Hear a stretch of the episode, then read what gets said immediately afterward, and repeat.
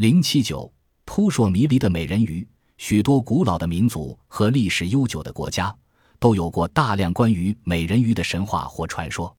在波兰首都华沙，有一座世界闻名的美人鱼雕像，传说它是华沙城的保护神。丹麦首都哥本哈根的朗宁海滨公园里，也有一座美人鱼铜像，它取材于安徒生的著名童话《海的女儿》。此外，威尼斯、爱尔兰、台湾、希腊、阿拉伯、中非。日本等地都有饶有趣味的美人鱼神话或传说，历史和现实中到底有没有充满智慧的美人鱼呢？一些学者对此持否定意见，有的生物学家干脆指出，关于美人鱼的传说纯属无稽之谈，目击到的鱼人不过是一种光学幻影，或者是对某些动物的误认。我国学者冯国玉认为，美人鱼实际上是海牛。因为海牛也有两个乳房，词源的编者认为，美人鱼即大鲵，俗称娃娃鱼。生物学简明词典的编者的观点颇具代表性，他们的阐释是人鱼即儒艮，而儒艮正是属于海牛的一类。上述观点都有事实作为根据，不过美人鱼的真相并不如此简单。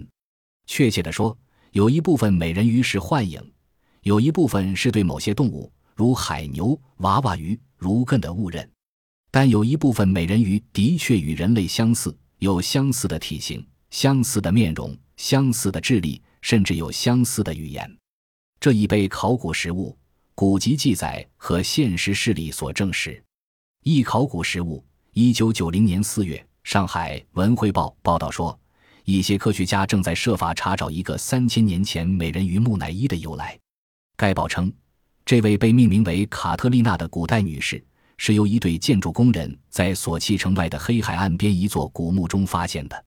卡特丽娜看起来像一个美丽的黑皮肤公主，下肢是一条鱼尾巴，身长一百七十三厘米。一九九一年七月二日，新加坡联合早报发表了一则题为《南斯拉夫海岸发现十二万年前美人鱼化石》的报道。报道称，该化石保存得很完整。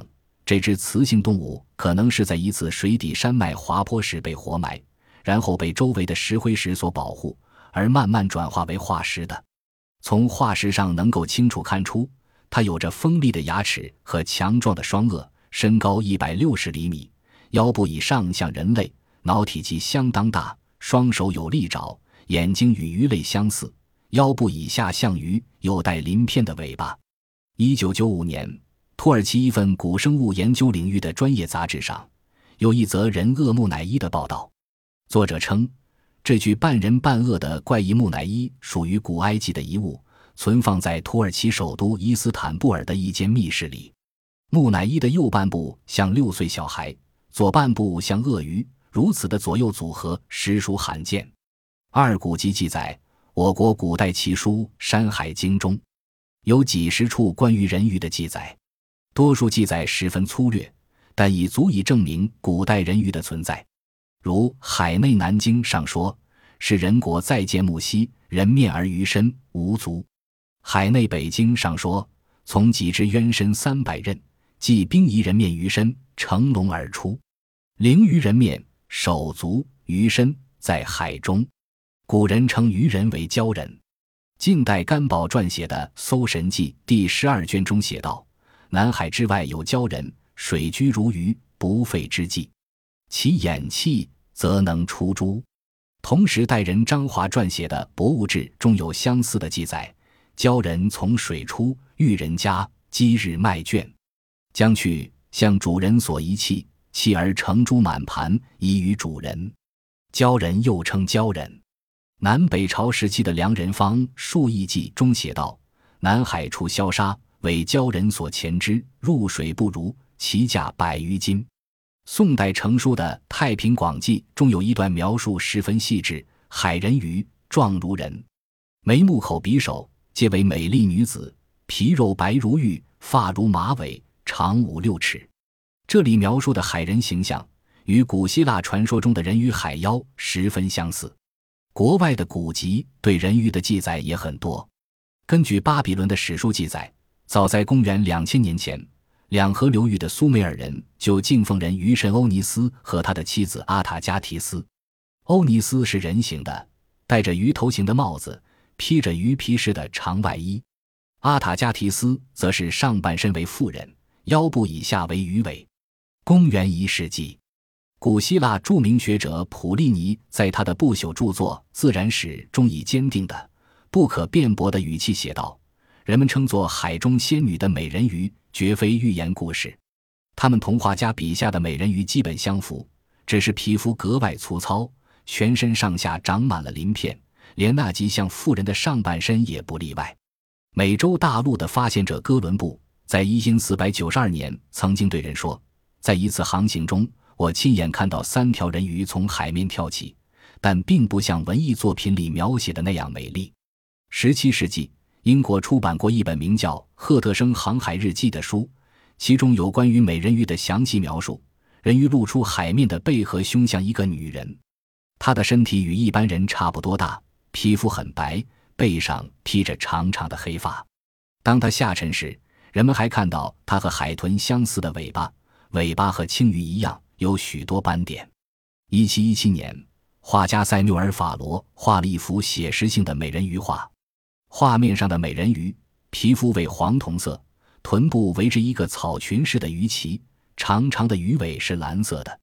画家特意为这幅画写了一个说明：在波尔奈群岛附近捕捉到一条酷似海妖的怪兽，身长一百四十八厘米，下半身像鳗鱼。被捕捉后，在陆地上活了四天，最后七小时是在一只装满水的木桶中度过的。很容易看出，以上的记载有不谋而合的地方，也有相互矛盾之处。这可能是描写的不准确造成的，也可能是美人鱼有不同的种族特性造成的。但这已足以证实，在古代的确存在过人鱼这种动物。三现实事例在当代。有关美人鱼与智能海底人的事例，不时呈现在人们的眼前。一九八零年八月，位于红海岸边的一个动物园展出了一条美人鱼，它的上半身像鱼，下半身像女人的体型，和人一样长着两条长腿和十个脚趾。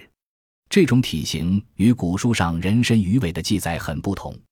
一九九一年八月，两名美国职业捕杀能手。在加勒比海捕获了十一条鲨鱼，在一条长一百八十三米的虎鲨的胃里发现一副奇特的骸骨。经生物学博士艾尼斯图·摩里斯等人鉴定，这副骸骨属于一种半人半鱼的生物，也是上半身像鱼，下半身像人。博士根据骸骨绘出了他活着时的模样，并由此得出结论：美人鱼并非虚构出来的生物。更令人吃惊的是，一九九三年夏。一艘葡萄牙渔船在大西洋救起一条身怀六甲、人身鱼尾、约有一百六十七米长的长发美人鱼。美人鱼上船后，生下了一个活泼可爱的男婴。这个男婴重二十六千克，与普通人类婴儿的唯一区别就是皮肤上长出了数十片稀疏的鱼鳞。科学家推测，这个男婴的父亲是人类的男性，且很可能是一个渔民。葡萄牙船长艾罗波亚尼素对这一事件做了生动的描述。他说：“我们当时正在美国佛罗里达州东南方的公海上作业，正当我们准备收网之际，忽然有人看见离船头不远处有一个上身赤裸的女人游了过来。最初我们还以为是个海难的生还者，直到她游到船旁，才发现她下身长有一条大尾巴，她的腹部隆起，像是已经临产。”而从他忧伤的眼神看，他似乎想上船。于是我们便抛下一条绳，把他拉上来。船员给了他几条毛毯包裹身体，然后把他抬到阴凉的地方，以免被正午的烈日晒伤。在随后的两个小时里，船员不断给他淋水，好使他保持湿润和清凉。到十四时十五分左右，他终于将孩子生下来。生产的过程虽然痛苦，那美人鱼却没哼一声。乘着船员们用清水清洗婴儿的机会，这位美人鱼母亲逃回了大海。船长表示，美人鱼虽已逃掉，但婴儿留了下来，这足以证实这件奇事。这种能和人类男性交合生子的美人鱼，应当与人类有着很近的亲缘关系。那么它的智能如何？又与水底人有着何种联系？这些从上面的事例还看不出来。不过，接下来讲述的事例不仅表明美人鱼至少有一些美人鱼具有极高的智能，而且表明美人鱼可能是水底人的重要组成部分，但也许是少数民族。一九五九年二月，在波兰格丁尼亚港的海边沙滩上，一个好像疲惫不堪的人正拖着沉重的脚步挪动着。人们立即把他送人该市工业大学的附属医院救治。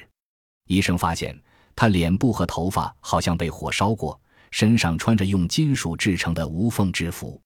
医生们动用特殊工具，费了很大的劲才将衣服切开。体检的结果使医生们大吃一惊：此人的手指与脚趾都与众不同，血液循环系统和内脏器官也极不寻常。正当人们要做进一步检查时，他忽然神秘地消失了，人们怀疑这个受伤的人可能来自海底的文明世界。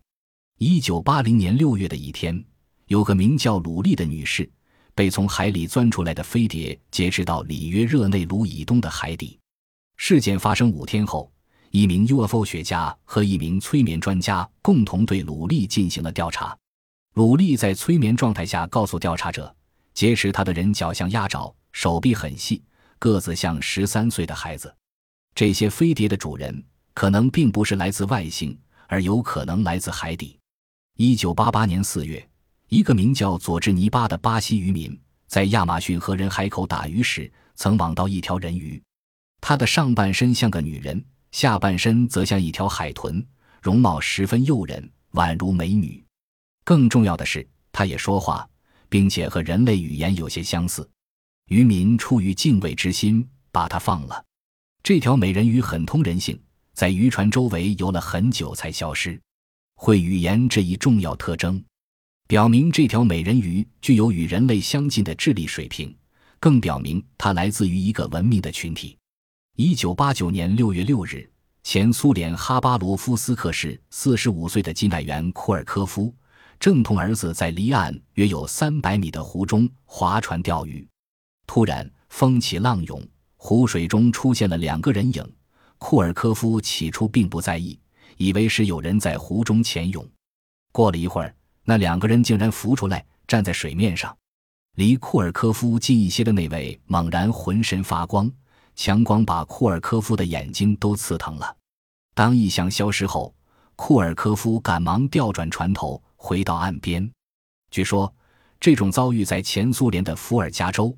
首府是哈巴罗夫斯克及伯利市，只算是比较平常的接触。